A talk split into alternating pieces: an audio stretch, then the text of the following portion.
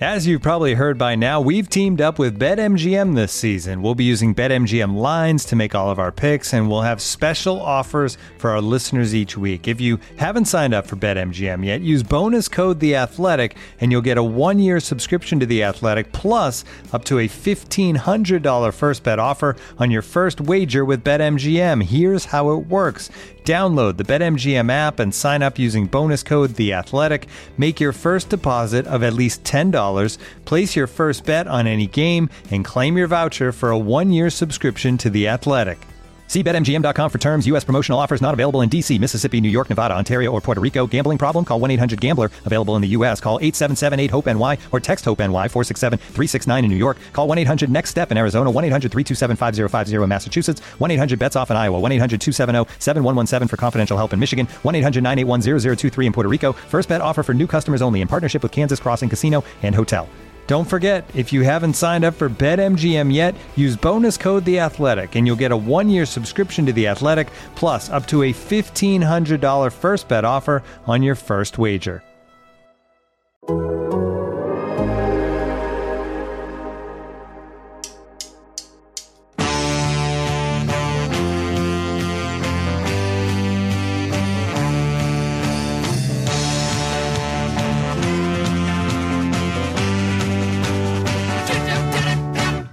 Welcome to the Total Soccer Show Weekend Review. My name is Ryan Bailey, and joining me on this intrepid look back over the events of the last few days is a man who doesn't count himself among Roman Abramovich's 14 managerial casualties, Taylor Rockwell. Taylor, how are you, sir?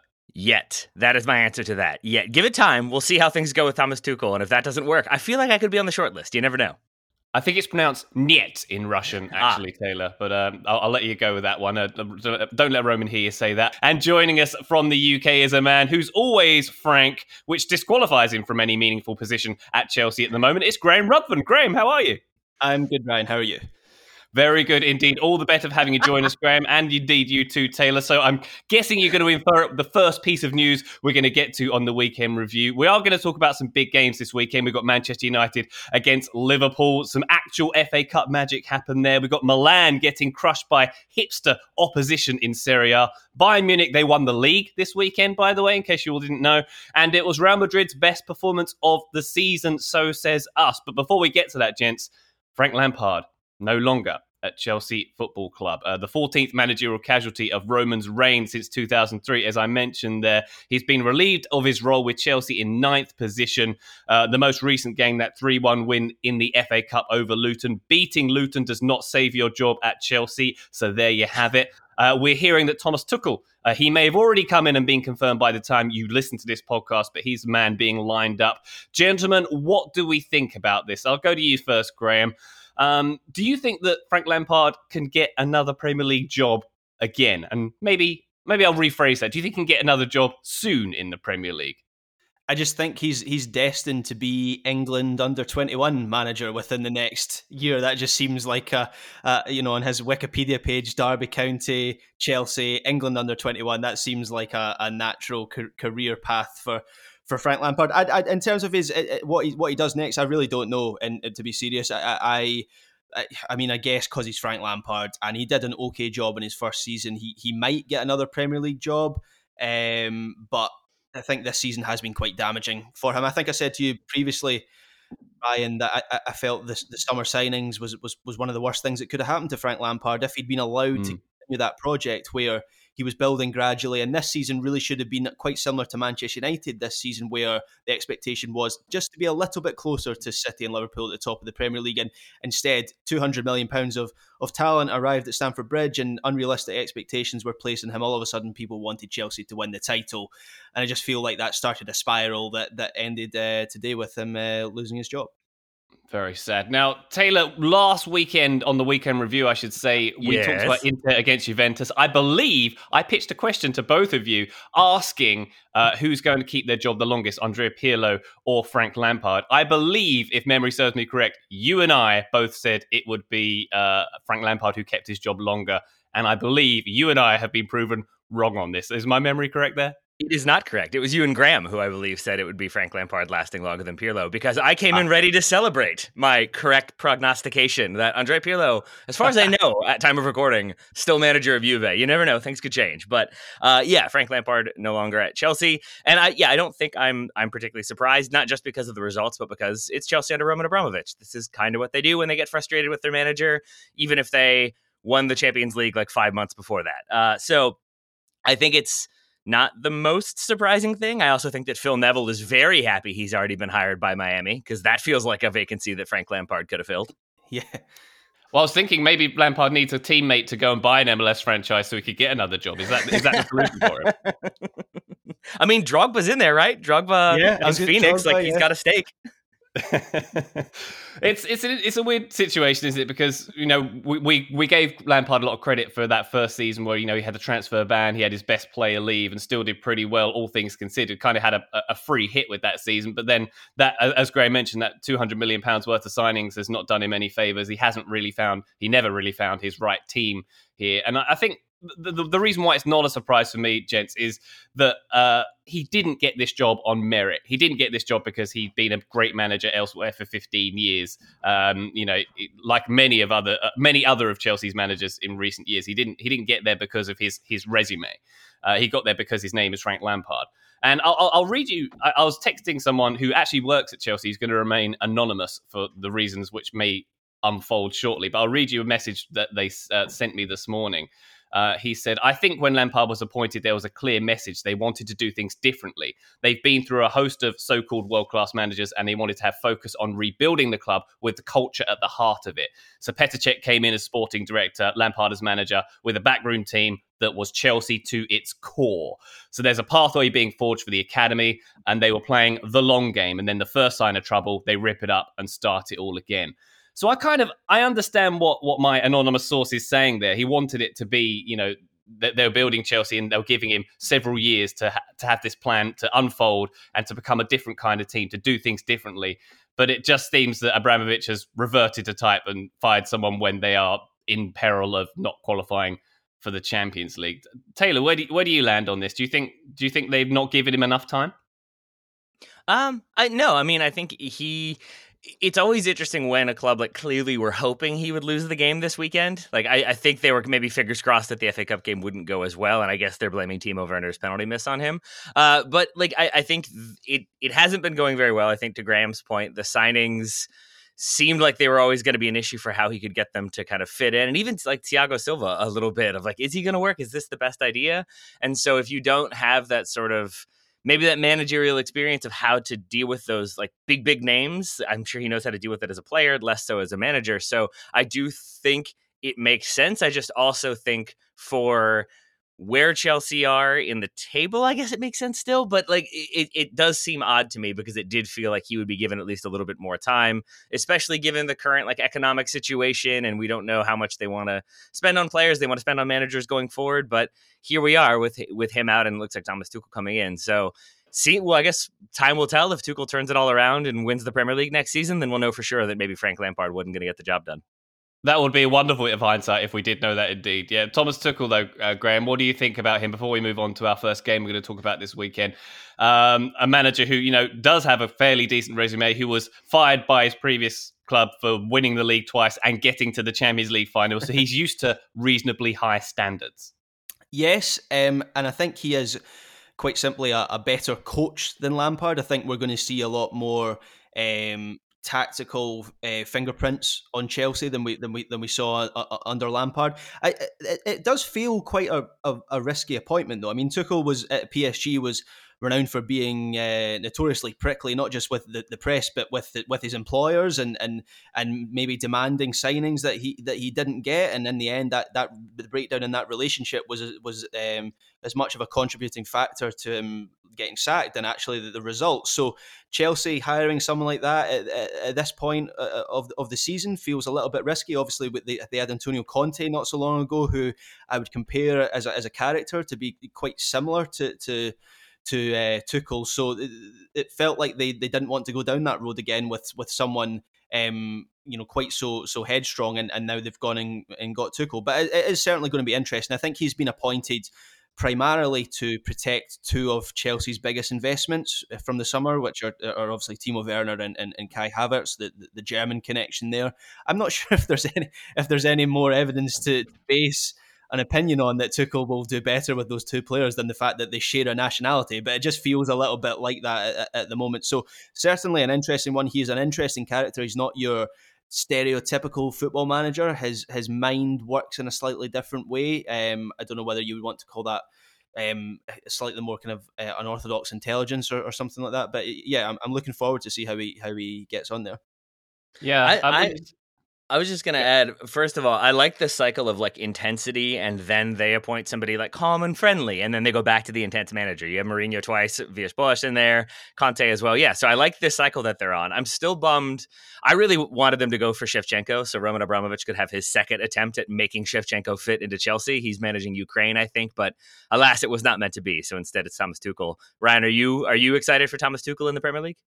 I'm as excited as one could be for Thomas Tuchel. I think is the only way I could uh, describe yeah. it. And I, I, you know, we're not going to get as much banter in the press conferences. Let's uh, let's let's put it that way, shall we? I think it'd be very interesting to see. I think it's interesting, uh, uh, as Graham inferred, that Thomas Tuchel being a man who has sort of rubbed up against ownership at a previous big club, and uh, you know, I think he's called himself something like a sporting administrator rather than a manager at times. Is that that was right, wasn't it? And I feel like he's he might find similar issues at Chelsea, but uh, but it'd be interesting to see if he can find Chelsea's best team because that was something that Frank, Frank Lampard uh, generally probably didn't do. So that's very interesting. We'll see how that one turns out. Good luck to Chelsea if you feel that way. If you don't, hey ho, let's move on to uh, the FA Cup this weekend. The FA Cup comes around very quick these days, doesn't it? Uh, the, the, next round was here, the fourth round was here, and it was uh, Manchester United taking on Liverpool, which gave us a sense of deja vu.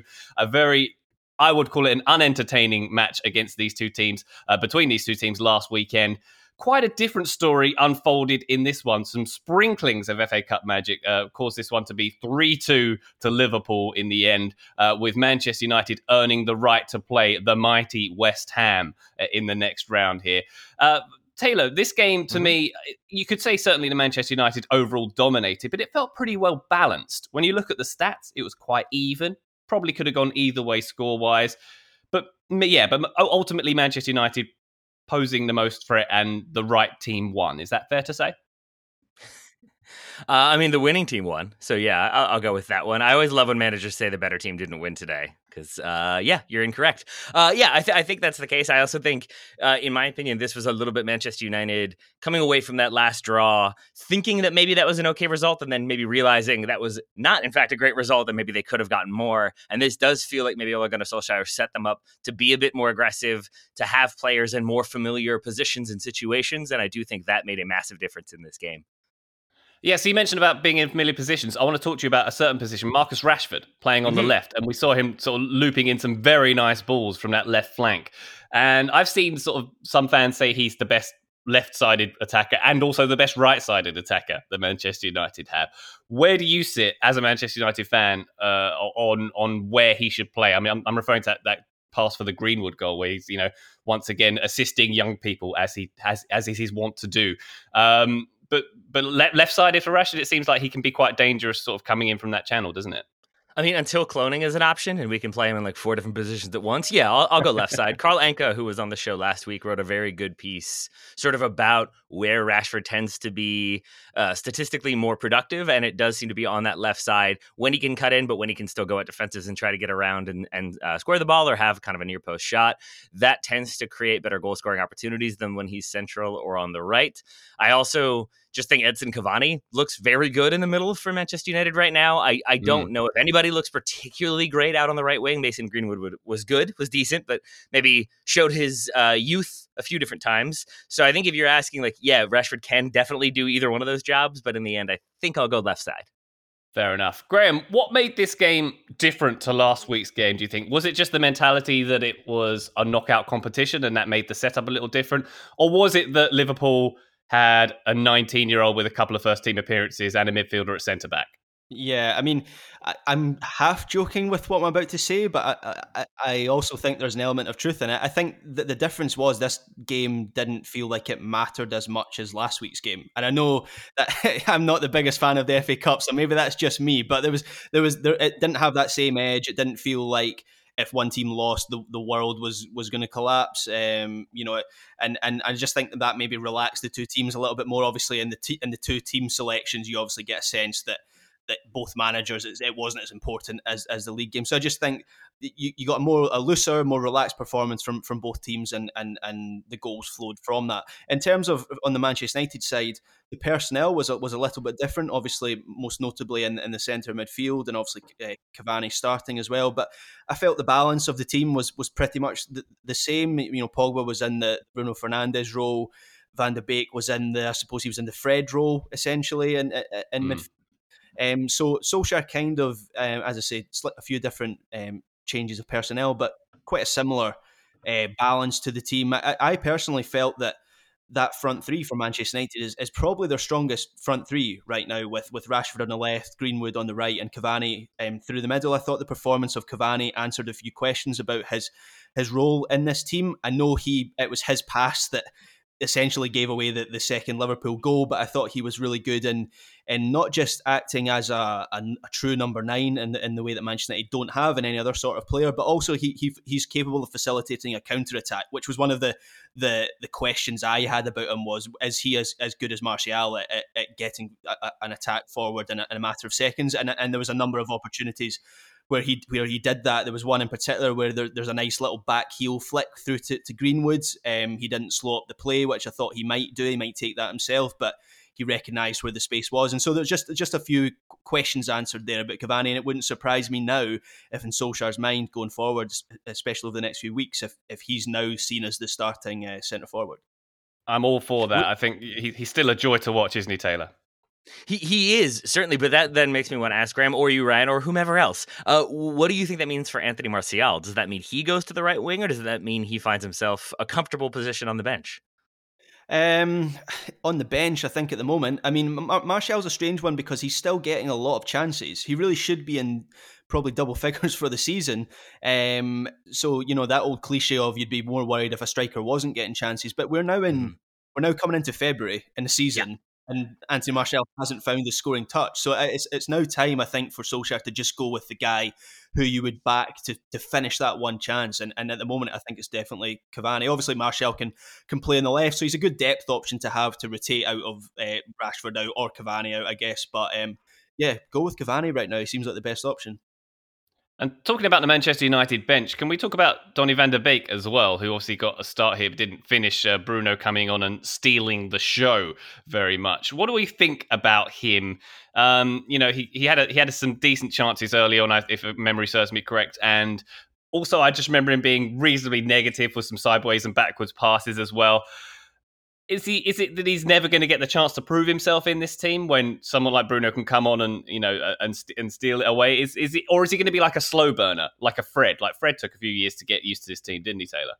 He did, and and some would argue maybe still is, but is a is a strong midfielder when they need him. Uh, I, I, think Donny Van de Beek will continue to get uh, like chances here and there. I think the larger chances will come uh, if and when slash when Paul Pogba leaves the club. I, I, still feel like he was sort of brought in as a like we know Paul's going to go maybe this summer, so we'll bring in this replacement who can play the exact same position and do a couple of the things, and then Paul Pogba stays, and now you sort of have uh, a surplus of midfielders in a few spots and then a lack of them maybe a little bit further behind. So I think that's maybe part of it.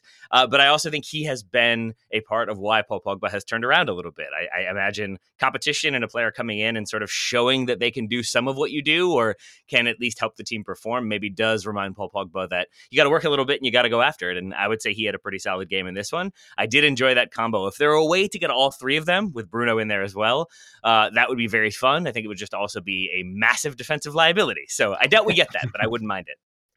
just sneak some extra players on the pitch. You'll be fine. Yeah. They'll get away with that. A couple more Rashfords. We've already talked about this. Multi Rashford. All right. Well, why don't we talk about Liverpool for a second as well? Uh, Graham, you had some thoughts about um, Liverpool fullbacks in this one on, on our text chat. Yeah. Um, in terms of uh, Alexander Arnold, Arnold, or I can't actually remember what we talked about. there was so much talk about.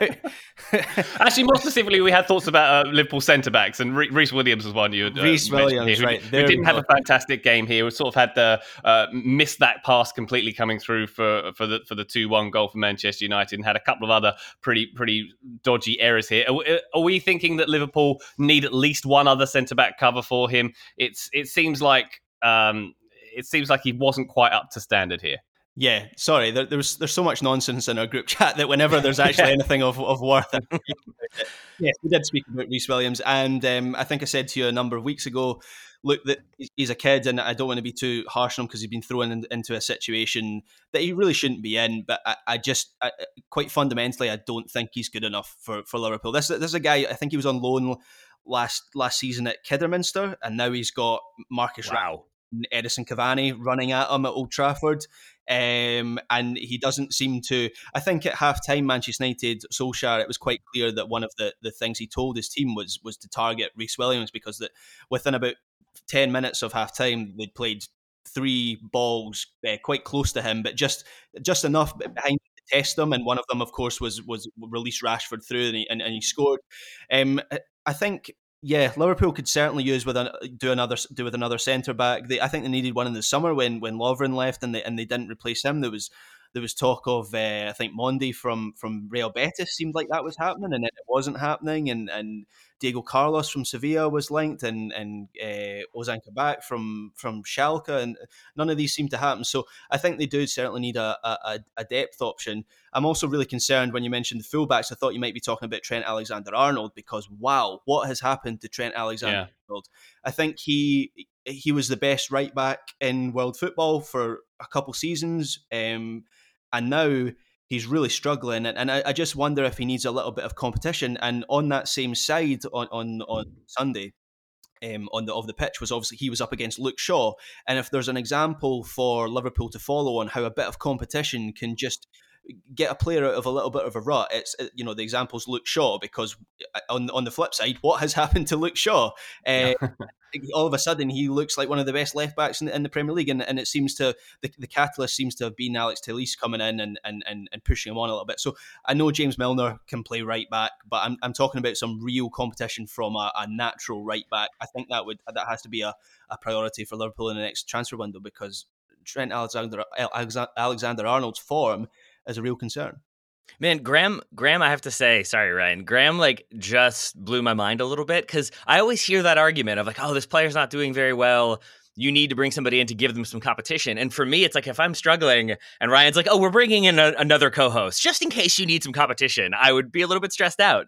But you're absolutely right that it's Alex Telles coming in looks very good. Seems like he can do that job. And now Luke Shaw has like elevated his performance a little bit. Looks a little bit fitter too. And that is a re- very compelling argument. And also maybe just giving him a little bit of rest, so it's not always Trent Alexander Arnold. And I do think if it is always him, he doesn't get the opportunities then to maybe develop his game or try different things. It tends to be kind of a lot of the same stuff. And so maybe, yeah, a little experimentation, a little variation there will work. Uh, also, when we talk Kidderminster, first of all, up the Harriers. Second of all, uh, Rhys Williams, what, 19? So I, I, do feel sort of bad for him. And I think it goes back to the initial point that this did feel like Jurgen Klopp, at least he was there. We know if he really doesn't want to be there for a game, he just won't show up. Uh, so at least this was a cup game that he showed up for, therefore it matters but he's playing a 19 year old at center back alongside a central midfielder. It did have that feel of like, if we win, then it's a great story, and if we lose, I played some kids, and it wasn't really that important to begin with. So I. I, I feel bad for Rhys Williams, but I, I hope that's not his final opportunity for Liverpool. Yeah, I'd, I'd be inclined to agree with that. Now, something that Ian Wright said on the BBC coverage here um, was that Manchester United had the edge here because they had impact substitutes to come on, namely Bruno Fernandes coming on and, uh, and scoring the, the winning goal, of course. But I, I was thought about this and I thought, hang on, Liverpool do seem to have impact substitutes. Sadio Mane did come on in this game, but then you look at oh yeah, the other ones were Shaqiri and and Divock Origi who came on, and you know uh, Manchester United bringing on Fernandes, who can be a huge difference maker, obviously, and uh, Martial and Fred also coming on for them as well. Do, do we buy that? That maybe the the the, informa- the, the, the uh, inference here is that Liverpool's squad is a little bit too thin. They don't have any any uh, impact off the bench. Uh Taylor. Um, yeah, I think there's probably an argument to be made for that. I mean, obviously, the injuries they've sustained this season is part of that, and you didn't have certain, like you didn't have Jordan Henderson on the bench, for example, and I feel like that would have been a name that probably elevates the performance right away. But I think if you look at the differences, there's uh, Tsimikas and Minamino, for example, players that are brought in that we still haven't quite seen like find their form or be instrumental to that Liverpool team. And you contrast that with players who didn't make appearance for Manchester United, like say Juan Mata and Nemanja Matic, even Daniel James. They have a bit more of the experience when it comes to the Premier League. They have a bit more of experience when it comes to playing first team minutes. And so I think there's probably something to be said for the experience at Manchester United's bench right now, emphasizing right now because injuries again a part of that. But I think it is probably an advantage that Liverpool don't quite have. Mm, inclined to agree. And talking about Liverpool there, maybe one final point from me. Thiago, who gets an awful lot of praise uh, from all, all, all, corners of the media, even for the sound of the ball when he strikes it, which is an interesting one. But didn't quite cover himself in glory in this one, did he, Graham? Um, getting substituted, substituted off here uh, and um, ducking for the free kick, was it? did he duck there? Yeah, but he ducked with intelligence, though. The way he ducked was. it was so sublime. You could hear the way he ducked. It sounded so nice. I mean, my, my unpopular imp- opinion with Thiago is he, he's becoming a little bit of a problem for Liverpool. And, and yes, he's, you know, there's no more attractive passer of the ball in the Premier League. And I do get it. He looks very good when he's when he's playing football. Um, but it, it, it, I just wonder: is he athletic enough to play in in a, in a Jurgen Klopp midfield, which is very fast and furious, and a lot of movement and a lot of runs forward?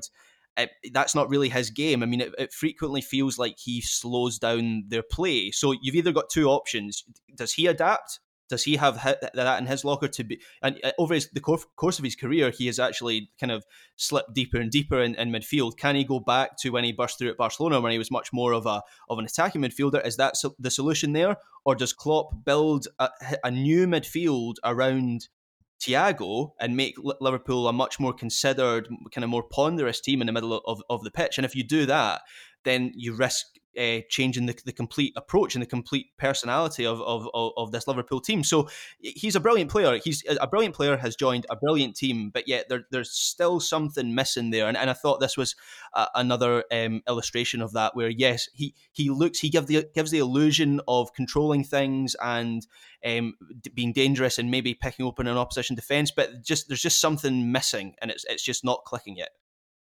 I think My last Go the the evidence I would say to like to go with Graham. I think the defense is a larger issue. I want to say that. Like I really enjoyed the meme that was uh it's the Principal Skinner meme of him saying like no, it's the children who are wrong. uh and I think they just like spliced in is it the fact that we don't have any solid defenders or is it Thiago? It's Thiago who is wrong. Like that's kind of how this feels. But that said, there are little things that like coming from Barcelona then with Bayern Munich he has so much familiarity with the system at, at, at Barcelona coming through the academy. Then he goes to Bayern Munich with Pep Guardiola. And again, there's that familiarity.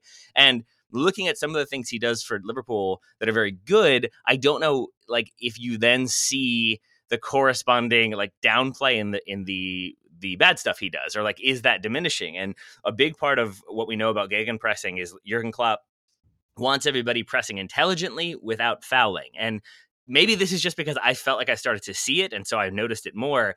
But there was just a lot of little like after the ball had gone, Thiago gets there, just a little bit of contact. Sometimes it's a foul, sometimes it's not. But that he is conceding fouls and having to step, I don't know if that means it's him not being as familiar with the system or if it's like maybe the people around him not being quite as up to the level. But either way, that those fouls, that sort of having to close 15 yards as quickly as he can, but not quite making a play, those feel very much the opposite of what Jurgen Klopp wants when it comes to a consistent gegenpressing system. So I take Graham's point. Like it does feel like it's a minor issue or a, an, an issue. I just don't know if it's a minor one compared to all the other ones or if it's a prominent one. Well, it is Manchester United who will be progressing in the there FA Cup. And as for Liverpool, hey, you scored some goals. That counts, right? That's important. That's a thing you haven't done lately. That's so well thing. done. We're going to uh, come back with a few more games to talk about. We're going to head to the continent. But first, a quick message from our sponsors. Looking for an assist with your credit card, but can't get a hold of anyone? Luckily, with 24 7 US based live customer service from Discover, everyone has the option to talk to a real person anytime, day or night. Yep, you heard that right you can talk to a real human in customer service at any time. Sounds like a real game changer if you ask us. Make the right call and get the service you deserve with Discover. Limitations apply. See terms at discover.com/slash credit card. This episode is supported by FX's Welcome to Wrexham. Celebrity owners Rob McElhenney and Ryan Reynolds' small town Welsh football club has finally been promoted into League Two after 15 seasons in the National League. Dedicated staff and supporters celebrate the team's return to glory while bracing for the newfound challenges that come with being in a higher league. Will Wrexham AFC stand up to the challenge and rise again into League One? FX's Welcome to Wrexham, all new, Thursdays on FX, stream on Hulu. All right, let's get back to it. We're going to talk some Serie A. Juventus got a 2 0 win at the weekend, courtesy, or at least half courtesy of a Weston McKennie goal in which he did a Harry Potter celebration. Taylor, did you know he was a Harry Potter fan?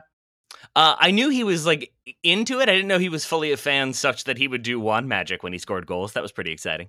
I think he even said he has a tattoo of Harry Potter, which is really taking things. That feels familiar, but I couldn't remember if that was Weston McKennie or Pete Davidson. I know Pete Davidson has one, and those are two people that we always confuse on this show. So there you go. hey, why not both? I think Pete Davidson got the other goal in that game for a two 0 win for, for Juventus. There, by the way, uh, Roma had a had a quite a game. Uh, they over Spezia, they had a mad win, a four three win with a last minute goal there. But the game we're going to talk about, uh, ladies and gents, is Milan, the leaders who took on Atalanta, the leaders in our hipster hearts. Uh, Atalanta heading to the San Siro uh, for, for what is for all intents and purposes, a local derby. They're both Lombardy teams. Um, they, it was a 3 0 win for Atlanta here. Atalanta, not Atlanta, mm-hmm. Atalanta. They won. Extra extra Val ride, extra Val. Um, Milan still take two points clear at the top of the table. They are winter champions in Serie A. Uh, interesting game, this, though. Was it, Graham, more that Atalanta were good or that Milan were bad? Or maybe a mix of both? Um, I it's always one of my uh, my pet peeves when pundits say a bit of both. So I'm just going to be bold and go with one of them. I'm going to say AC Milan were bad in this game. The defending seemed to be really bad, uh, particularly the third goal. I'm not entirely sure what Simon. I think Simon Kjaer that, that who seems to get drawn. I think Romero is is kind of running through the the center of the pitch. There's three Milan defenders back, so there's not really any need for Kjaer, who is tracking uh, Zapata, to get drawn to the ball, but he does mm. draw into the ball, and that creates the space for Romero um, to play a pass into acres of space, and Zapata scores the third goal, and, and that just seemed to epitomise what was a really poor defensive performance from Milan. Obviously, they, they didn't score either, and there was a couple of missed opportunity, particularly from um, from Zlatan. But um, yeah, poor performance. I thought the goalkeeping was quite poor as well. You think you brought that up in the no- in the notes, Ryan? Yeah, that's one of the things that, that struck me about this game was was Donnarumma diving over a lot of shots. Strangely, he seemed to be there at the penalty. He dives over uh, uh, uh, as well as, as, as the first one. So, um, yes, I will say this was as as well as Atalanta did play. You know, they're always good in an attacking sense. I felt the the main reason that they won the three 0 was was Milan being pretty bad.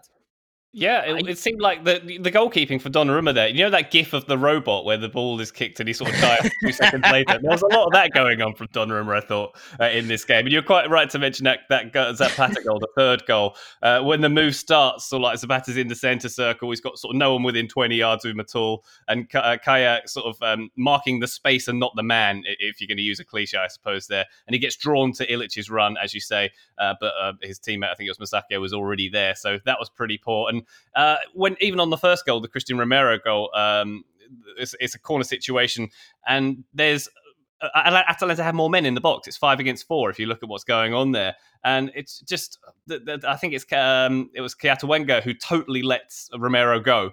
Totally lets him go for that first goal as well, and a pretty soft ball that, as you say, gets under Donnarumma. So lots going wrong at the back for this one for Milan Taylor. Yeah, yeah, I think it was uh, Kalulu uh, who who let um, who let the man get free for the Romero opener, uh, and I think to to like I'm gonna go with what Graham said a little bit, which is I, am gonna argue that this was Atalanta being very very good and Milan being very bad at dealing with what Atalanta do very well. Basically, I think uh, like Milan did not handle Atalanta's approach, which is to sort of create overloads and put people in different positions. You have center backs advancing when you don't expect them to be there. Normally, it's Papu Gomez. He was uh, as as the number ten. Sorry, not a center back, uh, but he is on the outs with Gasperini. Seems like he's gonna move. So I thought they were gonna be in trouble. But instead, they kind of continue to do exactly what they do. I thought Matteo Pessina did really well in that number 10 role, but I think their goal is to create overloads and at the very least make Milan or their opposition, but in this case, Milan, have to step in different ways or just sort of like move around such that when they do win the ball back, they're not then able to build the way they want to because their central midfielder is now out on the left and the left midfielder is up top, and the forward is now back with the center backs because Atalanta have pulled everybody around, and it makes it really hard to build. And I kept seeing that, especially in the first half, that Milan, when they would win the ball back, it was sort of they'd complete one or two passes, and then there was really nobody around anybody. There kept being these 20 yard gaps, and I think that was Atalanta executing their game plan perfectly, and Milan really struggling to deal with it. And we can we can give Milan sort of dispensation for the fact they were missing starters here. They, uh, Romagnoli wasn't there, Calhanoglu wasn't there, Bennacer, uh, even Ante Rebic, uh, you know, not playing in this one. They, but they've won without starters before. They've won without their big players before. They've won games without Zlatan, who they they're often accused of sort of being a one man team with him. But you know, Zlatan sort of had a had an off day here as well. I think I'm right in saying they didn't have any shots on target until the 71st minute when that when that fountain of youth Mario Mandzukic came on and, uh, and uh, had a shot on target. And it just seemed like they didn't really take their chances up top here. And if I was going to look at one player who was missing, who might have been a difference maker here, maybe it's Bennacer in the middle because we've mentioned uh, many times on the show how that that pivot in the middle of Kessie and Bennacer is really important to this Milan team. And when he wasn't there, they just they couldn't handle the press. Basically, I think uh, Kessie couldn't really handle the press, and maybe Bennacer was the one who could have beaten it. Perhaps, to, uh, Graham, what do you think?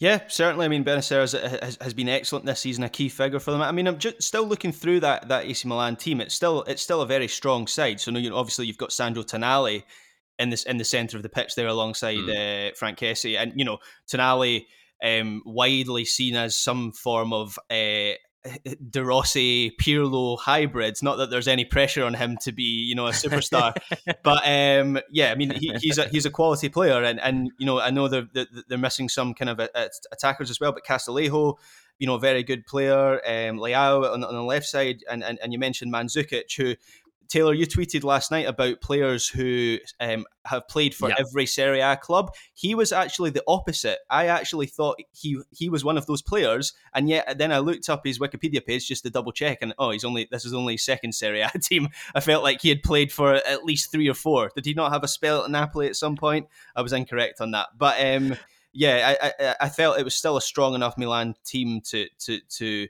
at least perform better than they did here. I mean, it was it was just quite shambolic in, in, in, a number of uh, phases of the match. I always think that uh, Roberto Baggio won the World Cup, and that feels sort of the same thing of like, yeah, it's a feel fact. Like, yeah, Baggio won the World Cup. Mandzukic played for 12 Serie A teams. It's fine. Whatever. We're good. Do you call that a feel fact? Uh, it's a joke from uh, when Kate McKinnon is playing Laura Ingraham for Fox News, and she keeps saying, uh, "Yeah, she refers to everything she's talking about as feel facts instead of actual facts." Wonderful stuff. Well, an actual fact is that Gasperini has got the better of uh, Pioli a, a, few times now, and it's certainly this was no exception. I'm confused, guys, because I was I was told that Sassuolo were the hipster team of choice who are doing really well this season, but apparently it's Atalanta again who are doing really well once again, and uh, maybe one of the best players on the field for them was Cristian Romero in the back here, who, who got a goal and assist. Just really, really good defender, really good at, at getting up the field as well. Uh, just uh, I'm looking at his stats here: 89% success, uh, pass success rate in this game. Um, and maybe you know, maybe a team like Juventus could do with him. Maybe a team like Juventus could could do with a player like Cristian Romero. You know, Juventus who have a couple of uh, aging centre backs. What do you think? Any any, any takers there? I can't tell if this is a joke because he's on. Is he on loan from Juve? Is that where we are with this one? He's on loan from Juve, and they um, okay. and I believe Atalanta have an 18 million euro option to buy him as well. So they're basically he, he's out the door in many ways. Yet it seems like he's a rather good player.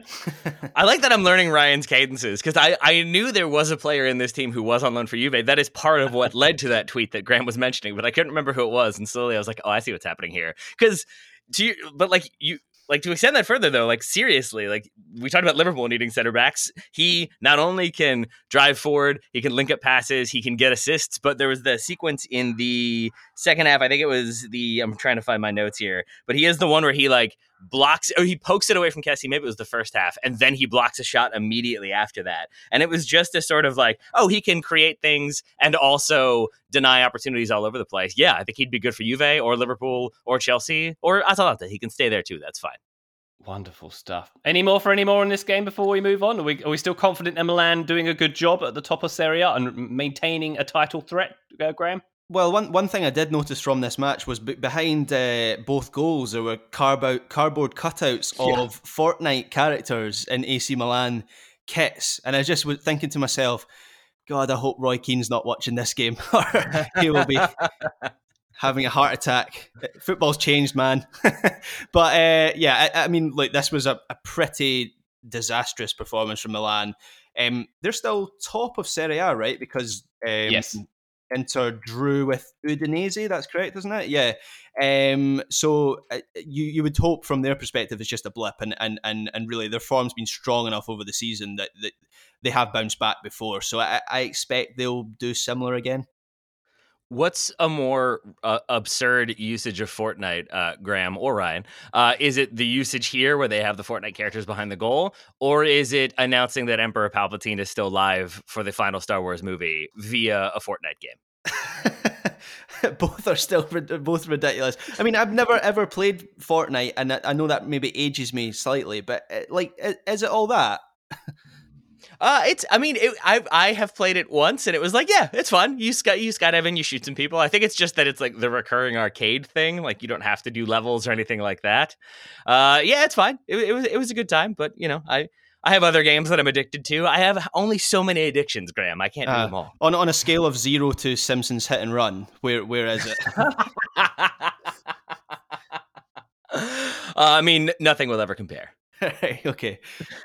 I've gone very quiet in this conversation because I know the word Fortnite, but I Mm-hmm. have no other information about that game apart from that. Like you only I know the classical meaning, right? yeah, it's two weeks, right? I think so. yes, and then I forget what four score is, but yes, Fortnite and four are both confusing. Graham, thoughts? Yes, those are my thoughts. Yeah, so I would not have spotted a Fortnite character uh, dressed up in a, in a in a Milan kit behind behind the goal. In all honesty, because I don't really know what it is because I'm a hundred years old. Anyway, shall we uh, shall we move our attentions to the Bundesliga? Uh, a few a few interesting games out unfolding in Germany this weekend. Uh, RB Leipzig uh, uh, slumping three two to Mainz. Tyler Adams getting his first uh, uh, Bundesliga goal, I believe, as well. Uh, if you saw this one, it was Marble, Marcel Sabitzer who fired an absolute rocket from outside the box, and uh, Adams just came in and cleaned it up, just uh, tapped it in. Lovely, lovely play there. Uh, Dortmund, meanwhile, got Gladbach back on Friday. And uh, Leverkusen lost to Wolfsburg, which is all to say that it was all up to Bayern Munich to take three points against uh, on a visit to Schalke, which they very much did. A null fear for Schalke, null fear, uh, 4 0 for Bayern Munich in this game at the Veltins Arena. And uh, Bayern Munich opening up a seven point gap at the top of the Bundesliga in January. Feels like we've been here before, Taylor. It really does. It really does. I mean, if it were March, I would say they've definitely won the league since that is tradition. But like even when uh, Lewandowski gets the second goal, and there are still two more to come, lest we forget, like his celebration was as though it were 6 0 already. Like it just felt like Bayern were like, all right, we know what we're doing here. Like we're gonna get a couple more goals. It's not a big deal. We'll, we'll coast to this one. We'll sub everybody out. It just felt so business as usual at a certain point that yes, I take your meeting that it does sort of seem like this is Bayern rounding into form. Everybody's just kind of doing what they do as everybody else in the Bundesliga does what they do, which is drop points randomly. Yeah, just a bit depressing that all the all the Bundesliga contenders lost, and then Bayern Munich came in and swept up and said, "We'll have those three points." I Yeah. thank you very much, and we'll also do it against the worst team in the league. So Yeah. reasonably easy work they made of this, as you said. Uh, Lewandowski there getting uh, having having another excellent performance here, getting his name on the score sheet, uh, becoming uh, the uh, first player to get 500 goals for club and country in the Bundesliga. Uh, he's scored in eight straight away games, the first person in the Bundesliga to do that. Also, his 11th game in the row scoring against Schalke. So, Graham, at what point do they cancel the Ballon d'Or so we can't get it again? That's my question. well, what he needs to do, like Ronaldo, he needs to create his own awards with Jorge Mendes and then uh, name himself Player of the Century in 2021, which is what uh, Ronaldo did uh, two Uh, weeks ago. I'm sorry. What? Do you not know about uh, so Ronaldo, No. Ronaldo and Jorge Mendes? Uh, I'm googling what it's actually called. Um, but yeah, they created uh, an award. Is it the B Best Awards? the that Globe, the. Globe Soccer Awards, founded in Uh-huh. 2010. founded by Ronaldo and Jorge Mendes. Uh, Ronaldo has won Player of the Year every single year. Uh, No. for, for 11 years. And uh, he beat, I'm reading a, a, a news report uh, here. So uh, Ronaldo beats Messi to be crowned Player of the Century at Globe Soccer Awards. Uh, this was on the 27th of, of December, um, 2020, which uh, obviously, you know, 20 years into the century. And we've got another 80 years for uh, someone to uh, to put forward a stronger case than uh, old Cristiano. So, yes, going back to the original point, that's what uh, Robert Lewandowski needs to do. He needs to think. See, this is why he's he's you know he's not Yeah. won a Ballon d'Or. He's not he's not got the smarts like Ronaldo. He needs to you know needs to think outside the box. But um, yeah, another great performance on on the back of that tangent. Sorry. I'm, I'm obsessed with this idea. That's that's what everybody needs to do. In fact, I am creating the Taylor Rockwell uh, Total Soccer Show Weekend Review Podcasting Award, and oh, it goes to Ryan Bailey. Son of a bitch. All right, fine. Yes! I was going to say, I've been running the Ryan Bailey Awards for the past 36 years, and I've, I've got a really good streak going on at the moment, so I'm pretty Yeah. happy with that one as well. Uh, and I'll tell you what, who else should be happy is Joshua Kimmich, uh, proving himself to be quite useful for Bayern Munich once again, showing how much he was missed when he was out. Uh, King Kimmich in this one getting three assists and pretty much a perfect game for him, albeit he was given relatively perfect conditions. Not a lot of pressure applied by uh, Schalke in this game, and uh, pretty much let him have a run of the field whenever he wanted it. Taylor. Yeah, I mean, like I have been hearing Schalke are going to get relegated. Manuel Veth has been saying on this show Schalke will be relegated since like maybe October, maybe September, and I'm still been like, yeah, but they're still Schalke. They'll find a way. They are absolutely going to be relegated. Yeah. Uh, and yes, this is Bayern Munich. Yes, they're an incredibly good team.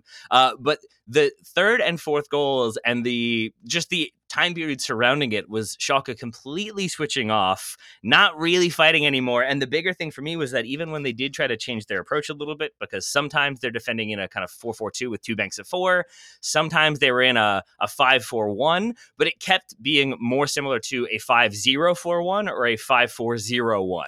And there just kept being these 15, 20 yard spaces that Bayern could sit in and find space and find time and play balls and really accurate balls at that, because we know Bayern can do that. Um, even the fourth goal is David Alaba just sort of like, uh, okay, like if you want me to keep going with the ball, no problem. So much so that when he shoots, he really does drive forward 15 yards or so for people who haven't seen it. Then he shoots still from distance.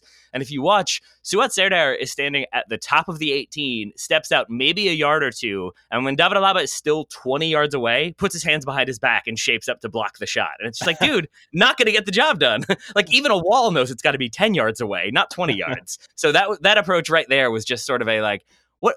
How?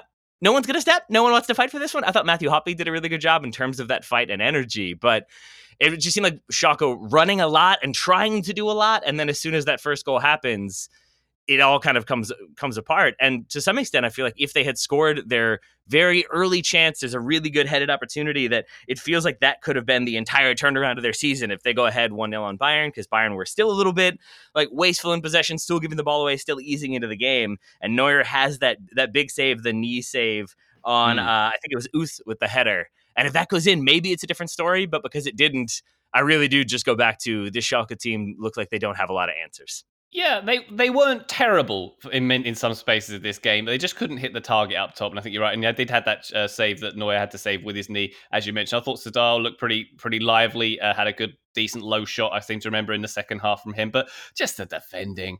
Who Yeah. le- who leaves Thomas Muller unmarked in the box for a free kick? Who does that? I have to mention this because I'm not sure either of you are familiar with this term, but it's one of my favorite ones that we ever came up with on the Total Soccer Show. Are you both familiar with the Irish goodbye? This is when you Uh, leave without saying goodbye.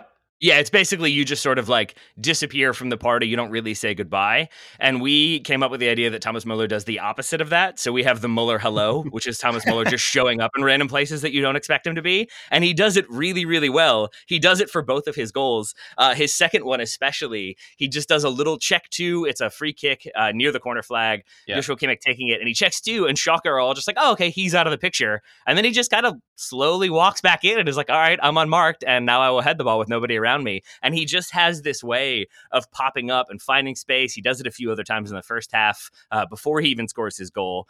Uh, and we call that the Muller hello when he shows up in an area you don't expect him to be, and then he makes something. And then the American uh, version of that would be the Christian Press Guten Tag. So the Press Guten Tag and the Muller hello. well, I think Luke Goretzka was doing a version of that as well because he was also completely unmarked for that third goal. So uh, that's, yeah. interesting stuff going on. doing great. I do feel sorry for Ralf Fährmann, the goalkeeper, who generally I think had a, despite conceding four goals, had a pretty good game. But then that David Alaba shot comes in from long range. It's like, oh, come on. But Ryan, do you, do you know the most important thing about all of this? Christian Gross still employed. Frank Lampard yeah. not employed.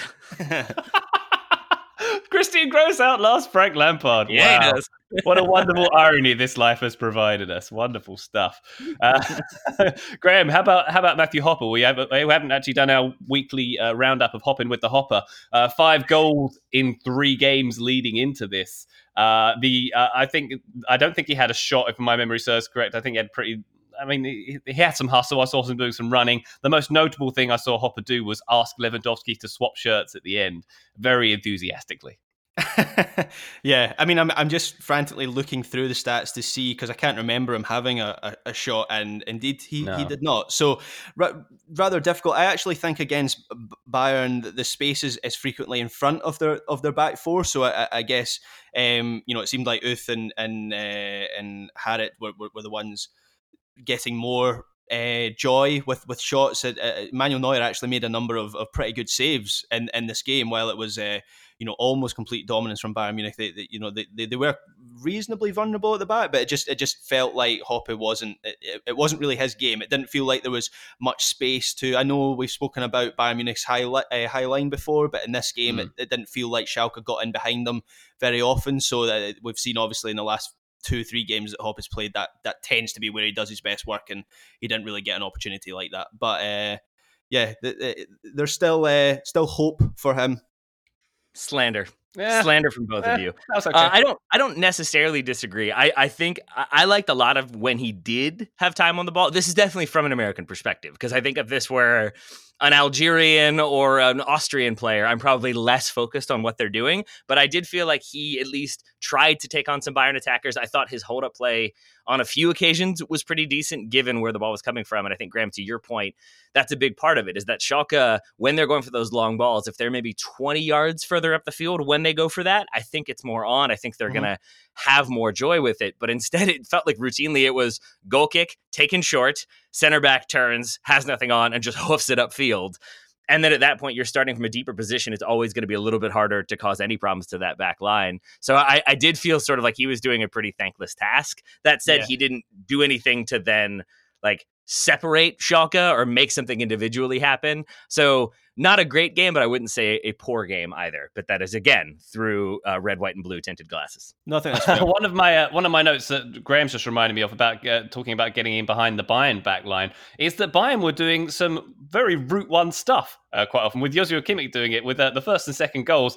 Long balls over the top, and as a Wimbledon fan, and uh, us being a team who built our reputation on route one and putting balls over the top, I'm all for it. Uh, uh, so my question is: Are Bayern Munich turning into Wimbledon? Yes, they are. Great. Should we move on?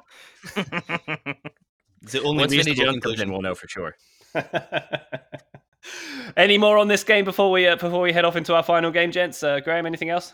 Um, just a thought that, that popped into my mind when I was I was taking some notes, and we spoke earlier about Trent Alexander Arnold and uh, Joshua, Joshua Kimmich. I wonder whether I don't know whether you remember this, but but two years ago there was a lot of chat about Alexander Alexander Arnold turning into maybe more of a central midfielder. And I just wonder if Kimmich, if Liverpool were to find a, a right back, maybe uh, just to get Alexander Arnold out of his, his rut. I know I'm kind of going back to Liverpool a little bit, but just using the example of Kimmich, who who was so good in this game, and and uh, they use his crossing ability from a deep midfield role. Just wondered if that might be something Liverpool could do with with uh. Hmm. I like TWA. Have they ever used that system where he like starts at Liverpool. Have they ever used that system where he starts as a fullback but then moves central? Because I, I tend to think of him as like overlapping and wide. Yeah. To some extent, like Graham, could he be used as a winger? Do you think? Could they try him there? Um, I'm not sure. I mean, the, you're talking about a fullback that drives in. I mean, that's quite that's yeah. kind of what Cancelo does for Man City. So that's another example they, they could they could use yeah, Alexander Arnold in that way. Um, I guess uh, you're saying he, could he be used as a winger? I often feel like uh, Alexander Alexander Arnold is is off is pretty much a winger anyway. Yeah, yeah. So uh, you know, might not be much difference there. But yeah, just as I say, just something I, when watching Kimmich, I, I, thought that that was something that popped into my head. The other thing I, I just want to, I'm glad Graham brought that up because I wanted to, to, point out that the right back for this one was Niklas Süle, correct? Yeah. Yeah. And that is not a thing I expected. And I did love that in the opening minutes, he went for like a, a very slow double step over that was just like, oh, I guess if you're right back for Bayern, you got to try something. But I thought that's where you're going, Graham, is sort of like, why not just yeah. try random people at right back and well, give Trent Alexander Arnold a break? Yeah, it reminds me of, um, you know, Dan Burn. He's a right back for, for Brighton and he's about seven feet tall. And every time I watch him play. I'm, I'm like, who told him that he is a right back? I'm like shouting, like literally looking for answers out my door, going like, who told him he's a right back? Similar vibes with uh, with Niklas Süle. I like it. Wonderful stuff. Well, um, before we move on for this game, have Bayern Munich won the league? It feels like Bayern Munich have won the league, doesn't it, Taylor? Oh yes. Oh yes, for sure. Any, any way back for anyone else, Graham? Uh, no, I feel like I should be adding some analysis there, but but but no, no, I don't. I don't no. see it. This happens every season. Yeah. And on that unexpected bombshell, we're going to move on to La Liga very shortly, but right after these messages from our sponsors. This episode is brought to you by Michelob Ultra, the official beer sponsor of the NBA. Want to get closer to the game than ever before? Michelob Ultra Courtside is giving fans the chance to win exclusive NBA prizes and experiences like official gear, courtside seats to an NBA game, and more. Head over to michelobultra.com slash courtside to learn more. Today's episode is brought to you by our old friends Mack Weldon. Wouldn't it be nice if we could have things both ways, like a zero calorie cheeseburger, internet ads in March that weren't just reminders to do your taxes, a dog that never needs walking after midnight when it's cold, a Manchester United that is consistently good instead of their current scattershot approach?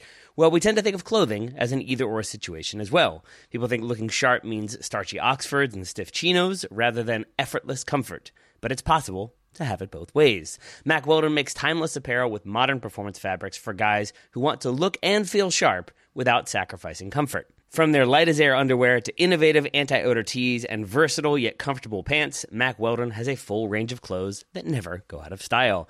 I got a few things recently, including a long sleeve polo, which I love, uh, maybe the most comfortable t shirt, which I also love, and my new favorite sweatpants, the Ace sweatpant. It's exactly what I described above comfort and versatile, but still stylish. It's the type of sweatpant I can wear to pick up my kids from daycare and not think, I'm now wearing sweatpants in public. The other parents will judge me. Now I just think, judge away, nerds, because you will never be this comfortable unless you're also wearing a pair, in which case, high five. Mack Weldon is not flashy. It's just classic, always in style, and made from the world's most comfortable performance materials. They're designed to fit both your style and the demands of modern life.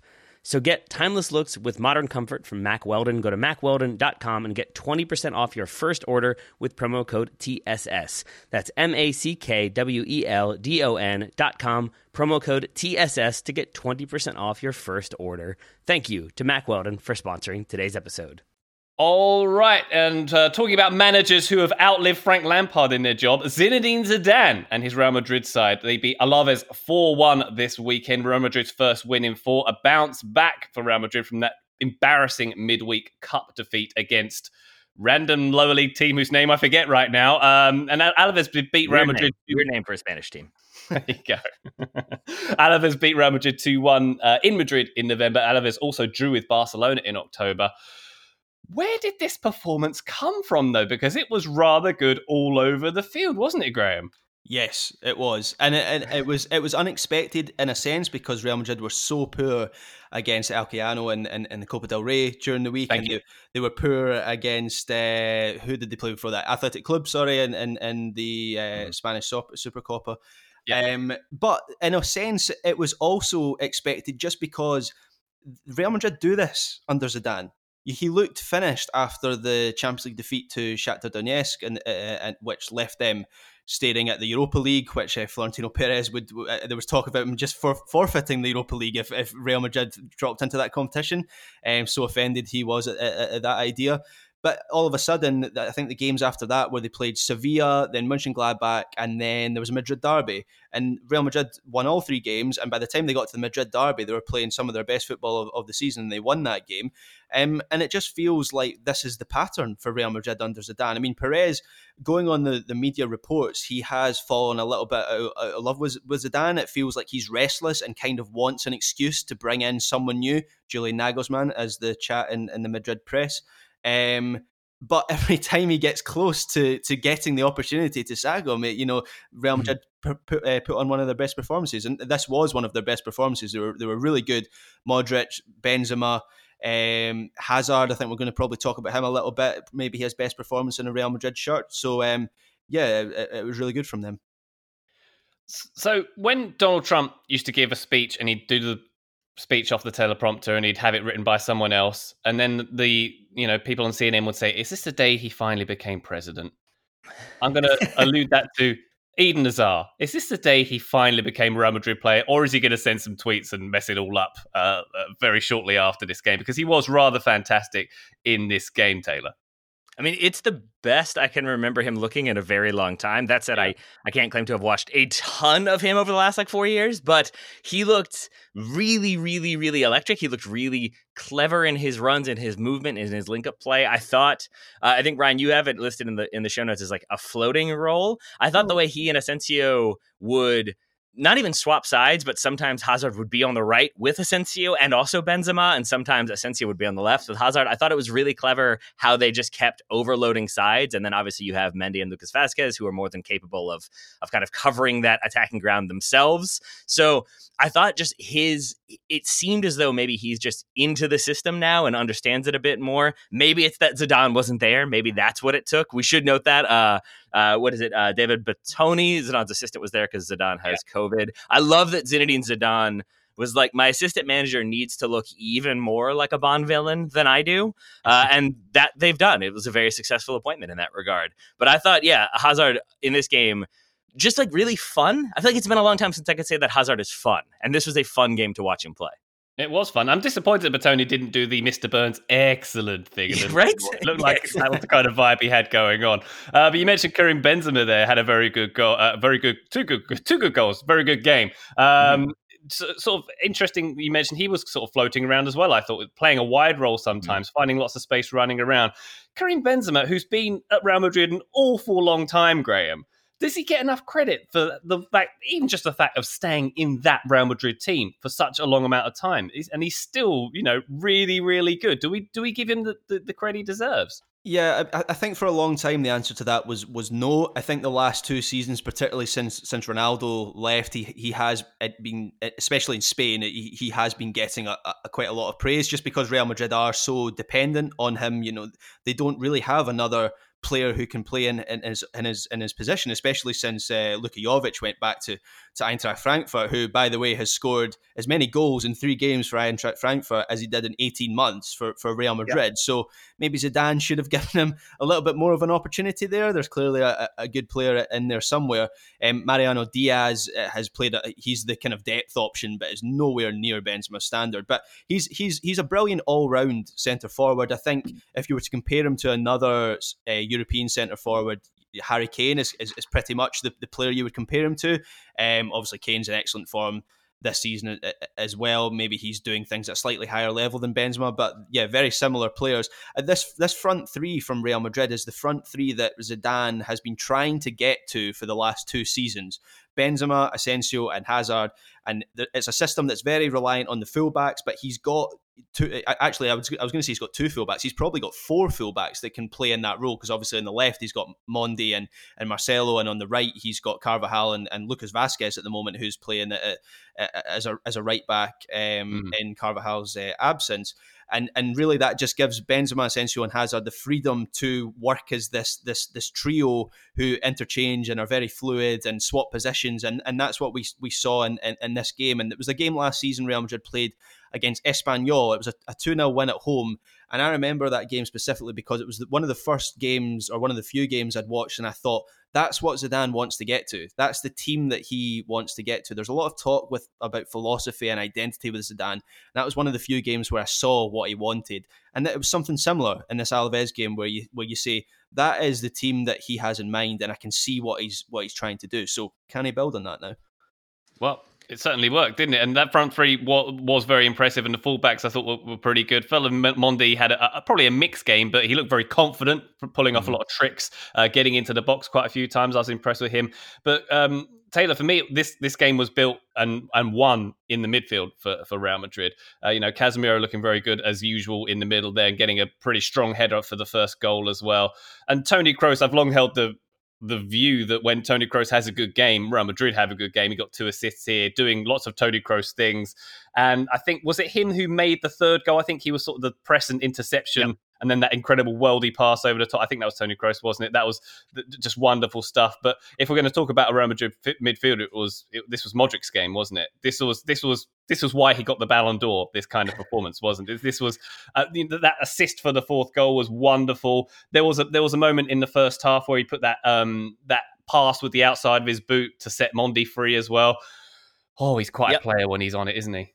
He is, and and it's similar to what Graham was saying with like uh, Zidane and per- uh, Florentino Perez about how it's like every time it seems like maybe he's gonna go, he's back. Like Luka Modric, I think has signed for Inter Milan like six times at this point, uh, and yet still there. And then has these games where it's just like, oh, outside of the foot, forty yard ball, like bending perfectly into the path of a runner, has no business like seeing that or like being able to spot that as being an opportunity, and yet still pulls it off. I thought his distribution was excellent. I thought his combination and his awareness with the other two midfielders, uh, Casemiro and Kroos, also a big part of that. And I think this Madrid team seem very much built on a lot of the players just kind of knowing what the other ones are going to do. They know how to play together. They know when Casemiro is going to drop in between the two center backs versus when he's going to step out a little bit more.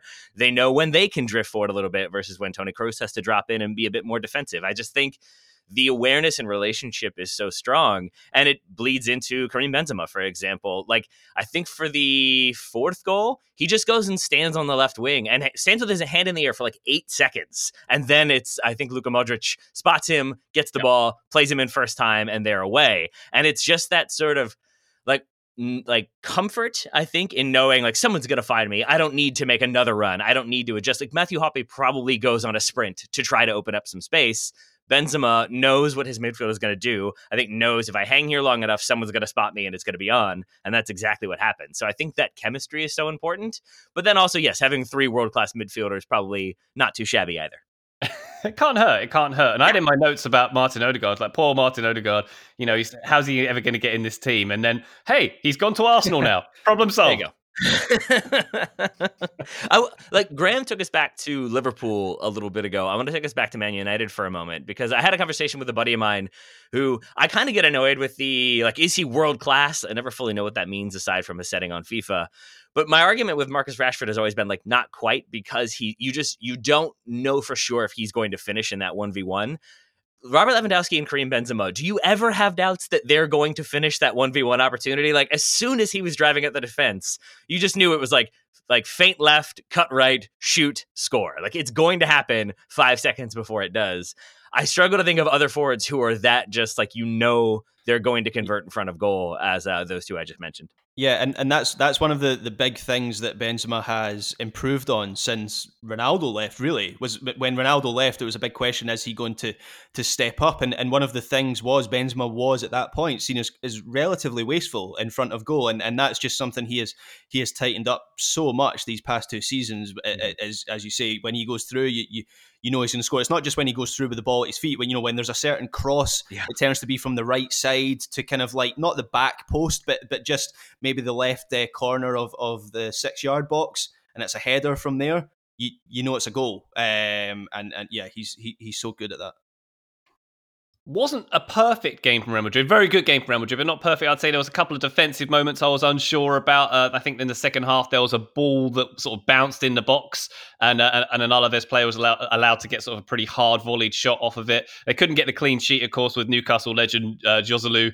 uh, getting getting a set piece uh, header as well. So th- there's still they're still not perfect here, but very very very encouraging from Real Madrid is it just simply that uh, Zidane needs to not be on the bench anymore? and They need to have some some, some, some vil- a villain on the bench instead of doing Mr. Burns fingers. What, a, what I mean, it, it, it seems like when when we say this, when Graham said this is um this is what Real Madrid do, they bounce back like this. Is it just sort of wildly inconsistent the way they go in these patterns?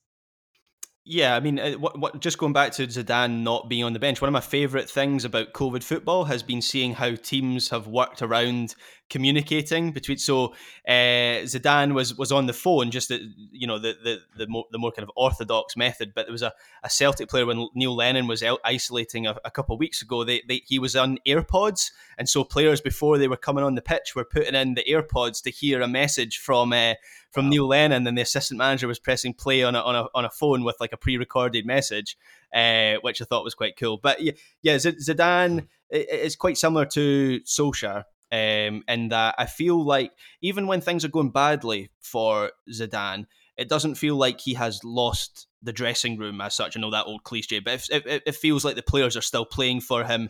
It's never down to um, players not wanting him to be there. It's similar with Solskjaer again. It, you never really get that sense, and so I guess that means you you will get reactions like this, like dramatic reactions, if they feel like. And I do feel like if Zidane had lost this game, there's a very good chance he might have been out of a job by by by today. He might have been Frank Lampard uh, today, but yeah, the the difference being that. Uh, even if Frank Lampard wins, he still gets sacked. Like I think if it was uh, Abramovich in charge, maybe Zidane still gets the sack here. Yeah, yeah, that's, that's true. Yeah, um, but uh, he, well, I don't know who Real Madrid go for though, because they want they are yeah. really really keen on Nagelsmann, and um, I think they offered him the job before he went to Leipzig. I think I've, I've, I think they certainly offered him a job once before, and I can't quite recall the timeline. The answer here is obvious, Graham. It's player manager Paul Pogba. Let's get it. Let's get it done. yeah, with uh, Mino Raiola and, and the AirPods. Uh, oh God!